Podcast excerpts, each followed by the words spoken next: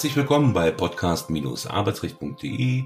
Mein Name ist Jürgen Sauerborn. Ich bin Rechtsanwalt, Fachanwalt für Arbeitsrecht und Medizinrecht in Wesseling bei Köln. Und ich heiße herzlich willkommen Thorsten Laufelder, ebenfalls Fachanwalt für Arbeitsrecht und Arbeitsfähigkeitscoach. Und darum geht's heute. Hallo Thorsten. Hallo Jürgen, genau. Es geht ums Arbeitsfähigkeitscoaching, richtig. Genau, erzähl mal, du hast da so, du hast ja einige Titel, ne? Du bist ja noch Wirtschaftsmediator, Business genau. Coach. Ähm, über Mediation haben wir ja schon in einer vorigen Folge mal gesprochen. Aber Arbeitsfähigkeitscoaching, ich glaube, das sagt vielen Menschen nichts. Hat ein bisschen zu tun oder nicht ein bisschen, hat zu tun mit BAM, richtig? Genau, da geht es ums betriebliche Eingliederungsmanagement. Da haben wir ja schon Folgen aufgenommen. Lohnt sich auf jeden Fall da mal nochmal reinzugucken, wer es noch nicht gehört hat. Ähm, und beim Arbeitsfähigkeitscoaching geht es darum, es gibt ja viele Unternehmen, die sagen, wir wollen das BEM ernst nehmen, wir wollen uns mit dem wirklich positiv auseinandersetzen und dann haben sie vielleicht einen BEM-Berechtigten, der Ja sagt zum BEM, weil man muss hier nochmal wiederholen, das BEM ist für den Arbeitgeber verpflichtend. Der Mitarbeiter, die Mitarbeiterin kann sich aber entscheiden zu sagen, nein, das möchte ich aus gewissen Gründen nicht. Und wenn der Mitarbeiter sagt, doch, also wir machen dieses BEM-Verfahren, dann gibt es Gespräche und in einem dieser Gespräche geht es auch um die Frage, wie ist es denn mit der Arbeitsfähigkeit bestellt? Da wird eben, ja, da werden Gespräche, Analysen durchgeführt und da ist eben das Problem, dann sagen viele Arbeitgeber, ja, was frage ich denn da? Also wie gehe ich denn da überhaupt vor? Mhm. Ja, und stehen da wirklich auf dem Schlauch und, ähm, und ich sag mal so, äh, für ein gutes BEM-Verfahren ist eben diese Analyse, die ich durchführe, von entscheidender Wichtigkeit, weil wenn die Analyse schief geht, dann sind die Maßnahmen, die ich ja dann suchen soll oder, oder abschließen soll, die taugen dann vielleicht halt nichts. Ja? Also zwei, zwei Fragen vielleicht zwischendrin. Du hattest eben das Wort erwähnt, BEM-Berechtigter, damit ist ja. der Arbeitnehmer gemeint. Genau, richtig. Nur, dass das da nicht zu einer Wortverwirrung kommt. Genau. Weil die meisten wissen vielleicht schon gar nicht, was ein BEM ist. Also vielleicht nochmal wiederholt, betriebliches Eingliederungsmanagement, also der Prozess, nicht nur das Gespräch, sondern der Prozess, der eben helfen soll, bei Leuten, die über sechs Wochen erkrankt sind, äh, wieder ins Arbeitsleben hineinzurutschen genau, und hineinzukommen. Genau. So, und dann die zweite Frage, ich habe das richtig verstanden, ähm, weil ich kenne das Arbeitsfähigkeitscoaching äh, so vorher nicht wirklich. Mhm. Ähm, vielleicht habe ich auch immer Kontakt zu den falschen Arbeitgebern, das weiß ich nicht. Das ist im Grunde also den BEM nochmal gewissermaßen vorgeschaltet. nein, nicht, nein, das, nein, nicht vorgeschaltet. Oder ein Teil davon, aber der erste Schritt. Das ist ein Teil quasi innerhalb des BEMs. Also der Mitarbeiter stimmt dem BEM zu und hat dann quasi äh, bei der Frage, wie man das BEM umsetzt, die Möglichkeit, dieses AF-Coaching dann zu wählen. Ja, und mhm. dieses ähm, äh, Arbeitsfähigkeitscoaching verwendet dann im Analyseprozess das sogenannte Haus der Arbeitsfähigkeit. Das ist das ein, wollte ich gerade sagen, genau, ja, genau. Genau, das Haus der Arbeitsfähigkeit ist ein ähm, ja von, äh, von einem finnischen ähm, Wissenschaftler entwickelt worden, ist auch alles ähm, validiert, also nichts, kein Hokuspokus, was sich irgendjemand mal ausgedacht hat, ähm, sondern das hat alles äh, Sinn und Verstand und Hintergrund und ist ein sehr strukturierter Prozess. Ich meine, das ganze BEM-Verfahren ist ja ein strukturierter Prozess, aber ich vorhin schon gesagt habe, irgendwann sitzt dann der Mitarbeiter in diesem BEM-Verfahren und soll befragt werden, soll Antworten geben. Und ähm, er weiß selber nicht genau, was ist denn jetzt wichtig, was soll er denn sagen. Und der Arbeitgeber oder derjenige, der das BEM durchführt, der BEM-Beauftragte, der äh, steht auch da und sagt, puh, keine Ahnung. Und deswegen gehen halt viele Firmen dazu her, eben ihr, ihr BEM quasi auszulagern und zu sagen, okay, wir nehmen dann einen externen Fallmanager, der für uns kompetent das BEM und die BEM-Gespräche durchführt. Und das ist eben der AF-Coach, der Arbeitsfähigkeitscoach, der mit dem BEM-Berechtigten dieses Haus der Arbeitsfähigkeit Stockwerk für Stockwerk durchgeht. Mhm. Vielleicht, um das mal bildlicher äh, zu machen. Dieses Haus der Arbeitsfähigkeit äh, muss man sich also vorstellen wie ein Haus mit mehreren Etagen, genau. die übereinander natürlich mit Treppen verbunden sind. Richtig, also für genau. alle, die sich jetzt noch gar kein Bild davon machen können. Und ein Haus steht nicht einfach so auf der Wiese draufgesetzt, sondern hat ein Fundament. Genau. Und es hat einzelne Stockwerke und die stehen jeweils für was. Genau. Also das ist im Grunde so ein schönes Bildchen. Wir haben jetzt eine genau. Grafik hier vor uns. Das ist äh, vielleicht für uns einfacher. Äh, aber erklär mal, äh, genau. was das Fundament ist und die einzelnen Stockwerke, die man dann beschreitet. Genau, ich gehe erstmal zum, zum, zum ersten Stockwerk, das Fundament, da würde ich dann später noch was dazu sagen. Also das erste Stockwerk in diesem Modell ist das Thema Gesundheit. Da guckt man sich wirklich an, ähm, wie es um die gesundheitliche Leistungsfähigkeit bestellt ist bei dieser BEM-berechtigten Person. Also was kann sie noch tun, was kann sie nicht mehr tun. Also da beschäftigt man sich wirklich mit auch den, vielleicht auch mit dem medizinischen Hintergrund. Wir haben ja schon bei unseren BEM-Folgen gesagt, der Mitarbeiter muss hier keine Diagnosen nennen. Es geht im Wesentlichen um die Einschränkungen, die er hat. Aber diese Einschränkung, die er hat, beeinflusst eben seine Arbeitsfähigkeit. Und das ist eben im ersten Stockwerk, was man sich eben anguckt. Was ist da der ja, der Ist-Zustand, wo kann es hingehen?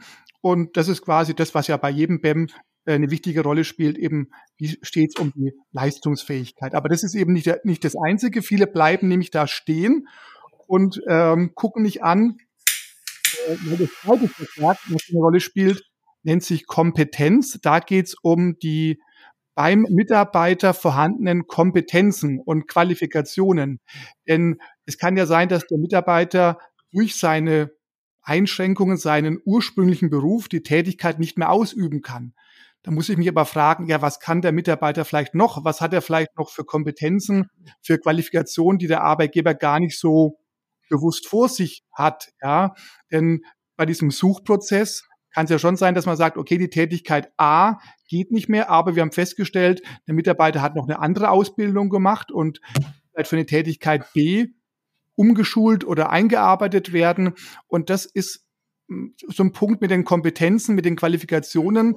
Das wird man gern unterschlagen äh, von in den BEM-Gesprächen, weil man einfach da nicht dran denkt. Man fokussiert sich so auf das Gesundheitliche, ja, und mhm. ist gar nicht mal sich zu fragen, was kann denn ähm, der Mitarbeiter eigentlich noch alles oder wo könnte man ansetzen oder wo könnte man vielleicht drauf aufbauen. Ja, und das erinnert mich so, so ein bisschen an die äh, das Postulat, äh, um gesund zu bleiben, musst du Sport treiben und dann kommt die Antwort, ja, aber ich habe doch was am Knie und ich kann nicht rennen. Mhm. Dann kann ja. man immer noch den Oberkörper trainieren.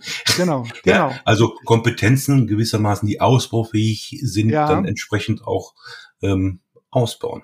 Genau. Und dann beim dritten Stockwerk, da geht es um die um die Werte, da geht es auch ums Verhältnis zur Führungskraft oder zum Vorgesetzten. Da spielt so ein bisschen die betriebliche Wertschätzung eine Rolle, auch um die Frage, ob der Mitarbeiter, der hier im BEM ist, äh, eine gewisse Anerkennung erfährt bei der Arbeit, äh, ob er Freude empfindet. Wenn er keine Freude empfindet, an was das eben liegen könnte. Ähm, also da geht es auch um vielleicht, sag mal so, ähm, vielleicht die weicheren Themen, ja, ähm, mhm. und die werden natürlich auch gerne mal ausgespart, auch weil man vielleicht auch als Arbeitgeber weiß, naja, da könnte man vielleicht auch allgemein, abgesehen von diesem konkreten BEM-Fall, vielleicht für die Mitarbeiter mehr tun. Ja, und, also weiche ähm, Themen wie Wertschätzung, ähm, dass man also kein Danke bekommt oder oder ein zustimmendes Nicken oder was auch immer. Äh, das auf der einen Seite und auf der anderen Seite aber sicherlich auch die harten Themen wie Mobbing. Ja, genau, das, das wäre dann, das wäre dann wirklich ein richtiges hartes Thema, was da auch mit äh, eine Rolle spielen könnte. Genau, ja, also und das kann ja auch mal sein. Es geht ja nicht immer nur um den kaputten Rücken, der wehtut und wo man jetzt eine andere Tätigkeit finden muss. Es spielen ja auch viele Arbeitsplatzkonflikte eine Rolle und mhm. die muss ich dann vielleicht auch eventuell auch mit Mediation angehen oder mit Coaching und muss die eben aufarbeiten. Also es ist ja nicht immer nur der kaputte Rücken oder das kaputte Knie, wo ich dann vielleicht mal einen höhenverstellbaren Tisch installiere und es war's dann. Das sind dann eher dankbare BEM-Fälle, aber das ist nicht unbedingt die Regel. Gerade eben bei den Themen wie ähm, psychische Belastungen oder psychische Erkrankungen, ähm, da geht's dann schon wieder ums Eingemachte, ja. Hm. Hast du einen Überblick, bevor wir weitergehen äh, mit den nächsten Etagen des Hauses, ähm, wie viel Arbeitgeber überhaupt ähm, auf die Idee kommen, sich so um ihre Mitarbeiter zu kümmern, dass sie sagen, Arbeitsfähigkeitscoach macht Sinn? Das machen viele natürlich große Unternehmen, die sich da mehr Gedanken machen. Ich, bei den kleineren Unternehmen habe ich das Gefühl, die kennen das halt überhaupt gar nicht. Ja, also die, also äh, nicht, dass sie sagen, die kennen es und lehnen es ab, sondern die kennen es gar nicht und deshalb ist eigentlich gerade eben so eine Folge, die wir hier jetzt aufnehmen, gut, mhm. um das einfach bekannter zu machen und auch vielleicht auch bei den Betriebsräten, bei den Personalräten bekannter zu machen. Einfach mal ein bisschen äh, nicht Schema F, so wie man schon die letzten zehn mhm. Jahre vielleicht gemacht hat, sondern nachzudenken, was kann man am BEM-Prozess verbessern? Und wir sind ja immer noch bei dem Punkt, wir führen eine Analyse durch, die möglichst gut sein muss. Und das ist für mich also das Kerngebiet vom BEM. Wenn die Analyse nichts taugt, dann ist äh, BEM Erfolg vielleicht Zufall, aber es soll doch nicht bei so einem wichtigen Verfahren nicht vom Zufall abhängen, was da für ein Ergebnis rauskommt für den mhm. Betroffenen. Und ähm, da braucht es vielleicht ein bisschen mehr Mut oder einfach einen Blick über den Tellerrand. Und aber die Betriebsräte, Personalräte haben ja Mitbestimmungsrechte, so dass sie auch über diese Mitbestimmungsrechte dieses AF-Coaching in den BEM-Prozess hineinbringen können. Ja, aber mhm. es muss halt bekannter werden. Es hilft nichts, eine gute Idee zu haben, wenn sie ja. keiner kennt. aber ja. deswegen ist es ja gut, dass wir hier so die Folge aufnehmen und es einfach ich, mal vorstellen, ja. Ich gestehe zu meiner Schande ja auch, dass ich das vorher nicht auf dem Schirm hatte, bevor ich das nicht bei dir gehört hatte. Ja. ja, genau. Ja, so. Aber dann bist du fast unterm Dach bei der ja, genau, jetzt, äh, wir, genau. jetzt sind wir fast unterm Dach. Die, das vierte Stockwerk ganz oben nennt sich Arbeitsbedingungen und Führung. Da geht es dann tatsächlich auch wirklich um ähm, die Frage Ergonomie. Es geht um solche Dinge wie Hitze, Kälte, äh, einfach um die Arbeitsbedingungen an sich, ja, die dann teilweise eher vielleicht ähm, wo es um die Umweltbedingungen geht und äh, vielleicht auch Lärm ist ja auch so ein Thema. Ne? Äh, Mitarbeiter, die sich vielleicht konzentrieren müssen, äh, finden es nicht so äh, äh, prickelnd, wenn es eben zu laut ist. Also da geht es wirklich um die, die Arbeitsbedingungen an sich, aber die können natürlich auch psychische Ursachen oder Folgen haben, wenn natürlich vielleicht auch hier ähm, Arbeitsverdichtung vorherrscht, äh, Stress, äh, Arbeitsüberlastung. Aber da geht es wirklich um die Bedingungen, unter denen der Mitarbeiter die Arbeit ähm, leisten muss. Und um das also einmal typ, typischer Fall Rücken, äh, ja. typischer Fall viele Unterbrechungen, also wenn ja, permanent äh, genau. äh, das Mailfensterchen aufploppt und irgendjemand äh, was von einem will, ja. ähm, wo man ja auch vielleicht durch ein einfaches Gespräch im normalen Arbeitsverhältnis mit dem Chef klären kann, ich rufe meine Mails morgens und abends ab und damit hat sich der Fall ja, oder genau. schwierige Kunden und ähnliche Dinge, ja. Genau, und es ist eben so, wichtig ist eben, es kann natürlich sein, dass äh, bei einem konkreten PEM-Fall auf allen Stockwerken irgendwelche Probleme vorherrschen. Dann hat man halt ein bisschen mehr zu tun. Äh, aber es kann auch sein, dass vielleicht äh, drei Stockwerke völlig unproblematisch sind und ein spezifisches Stockwerk, da muss man dran arbeiten. Also es muss ja Gottes Willen nicht alles sch schlimm und schlecht sein. Aber wichtig ist eben, diesen diesen Fall umfassend, ganzheitlich zu bearbeiten und eben nichts auszulassen. Darum geht es eben, nichts zu vergessen. Und ich glaube eben, das ist meine Erfahrung im BEM, dass man oft zwar von den Firmen guten Mutes und Willens ist, aber eben Sachen ausspart, die trotzdem wichtig wären. Der Mitarbeiter selber spricht die Themen vielleicht ähm, nicht an. Wir haben ja gesagt, es gibt neben den vier Stockwerken auch noch das Fundament. Bei dem Fundament spielt auch das persönliche Umfeld eine Rolle, die Familie, die regionale Infrastruktur, in der der Mitarbeiter eingebunden ist, das wird auch gerne mal ausgelassen. Ähm, mhm. Aber es kann ja auch sein, äh, die Arbeitsunfähigkeit hat vielleicht primär gar nichts mit dem Arbeitsplatz zu tun, mit den Arbeitsbedingungen. Es ist irgendeine familiäre Situation, eine Trennungsgeschichte, eine Scheidungsangelegenheit, die sehr auf die Gesundheit durchschlägt. Aber mhm. natürlich kann der Arbeitgeber da vielleicht äh, beim Scheidungsprozess jetzt nicht unmittelbar äh, einwirken, aber er kann es zur Kenntnis nehmen und überlegen, was kann ich für den Mitarbeiter Gutes tun, um ihm da zu helfen. Oder wenn es um solche Situationen geht, wie vielleicht äh, alleinerziehende Mutter mit den Kindern, die da vielleicht äh, Probleme hat, diese Kinderbetreuung und die berufliche Verpflichtungen unter einen Hut zu bringen, auch da zu schauen, was können wir für die Mitarbeiterin tun, damit von daher kein Problem auftritt. Also man muss sich da von dem Gedanken lösen, beim BEM geht's nur um die Frage, äh, hat dieses, hat die Einschränkung was betrieblich zu tun? Ja, nein. Und wenn nicht, dann muss der Arbeitgeber nichts tun. Nein, es geht um wirklich um umfassende Analyse und das ist eben ganz, ganz wichtig bei dem BEM-Prozess. Ja, um, ich äh, habe leider beim BEM, äh, also wir haben wahrscheinlich ganz unterschiedliche Klientel, wenn ich das so sehe. Äh, bei BEM eigentlich immer das Gefühl, äh, naja gut, selbst in Betrieben mit Betriebsrat, dann setzt man sich hin, Personalabteilung, Betriebsrat und der BEM-Berechtigte, wie du so schön sagtest. Ähm, und man kocht dann so in seinem eigenen Süppchen. Man mhm, verzichtet ja. schon darauf, überhaupt externen Sachverstand äh, beizuholen, genau, ja. wie einen Integrationsfachdienst oder genau. was auch immer. Ähm, geschweige denn, dass man diese gründliche Analyse macht. Ich halte das für eine ganz wichtige Geschichte. Ähm, werde das auch künftig in meinen Mandaten mit einbringen. Ähm, aber es ist zu wenig bekannt. Ja, aber ja. Ja, nee, sag du. Genau, was auch noch wichtig ist, und äh, nicht, dass es jetzt falsch rüberkommt, der, der arme Arbeitgeber, der muss sich um alles kümmern.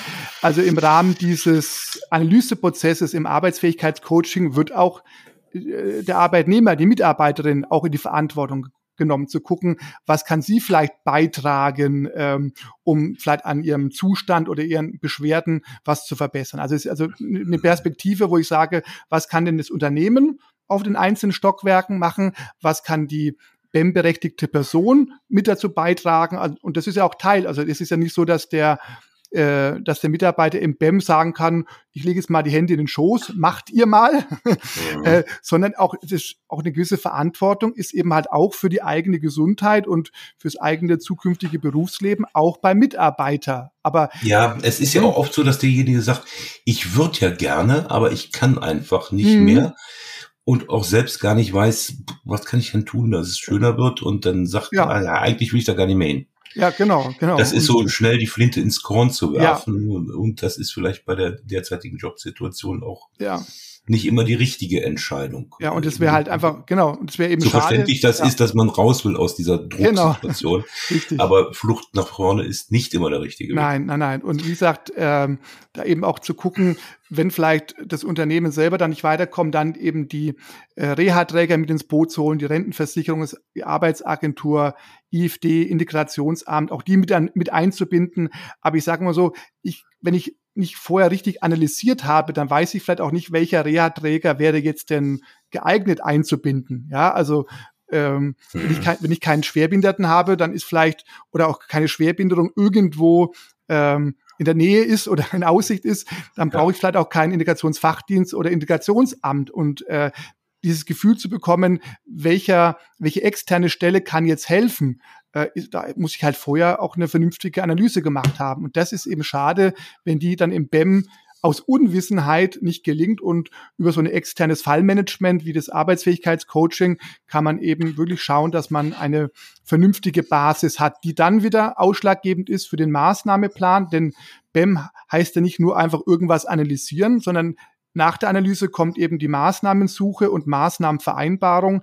Aber wenn die Analyse eben Murks ist, dann sieht es mit den Maßnahmen auch eher essig aus. Ja. Also wenn man das mal so zusammenfasst und wenn ich das so höre, selbst dort, wo vernünftig versucht wird, ein BEM durchzuführen, ist noch ganz viel Luft nach oben. Absolut, wirklich, absolut, ja. Ja. Aber Luft nach oben sagt mir auch, wir haben jetzt vier Etagen mit Fundament gebaut, aber es regnet noch rein. Genau, genau. so ein schönes Schlusswort, ja. Das, das, das Dach fehlt noch, die, die Arbeitsfähigkeit, die dann quasi ähm, genau. die Spitze des genau. Hauses darstellt. Das ist, ja, das ist ja im Prinzip das, was ja quasi erhalten werden soll, die Arbeitsfähigkeit. Das ist das, was ja im Endeffekt das Ganze ausmacht, ja, äh, mhm. die eben im Prinzip wiederhergestellt werden soll. Und, oder wenn sie eben beeinträchtigt ist, dass man eben mit dem, was noch an Restvermögen an Arbeitsfähigkeit da ist, dass man das eben versucht zu erhalten und nutzbar zu machen. Und das kann eben halt auch ein Jobwechsel sein oder ein Tätigkeitswechsel sein, genau. Mhm. Spannend. Ja. Ich danke dir. Wir sind durch. Ja, genau. In diesem Sinne. Mach's gut. Bis ja. zum nächsten Mal. Tschüss. Tschüss.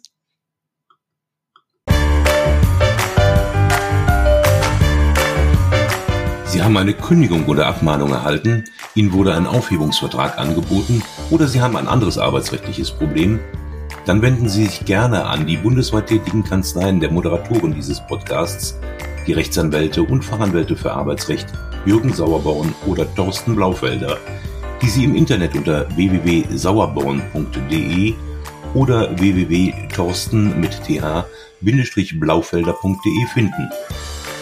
Haben Sie Anregungen, Lob oder Kritik zu dieser Folge des Podcasts, dann schreiben Sie uns eine Mail an redaktion.podcast-arbeitsrecht.de. Wenn Ihnen dieser Podcast gefällt, dann abonnieren Sie uns über die bekannten Podcast-Plattformen und bewerten Sie uns. Wir wünschen Ihnen einen angenehmen Arbeitstag.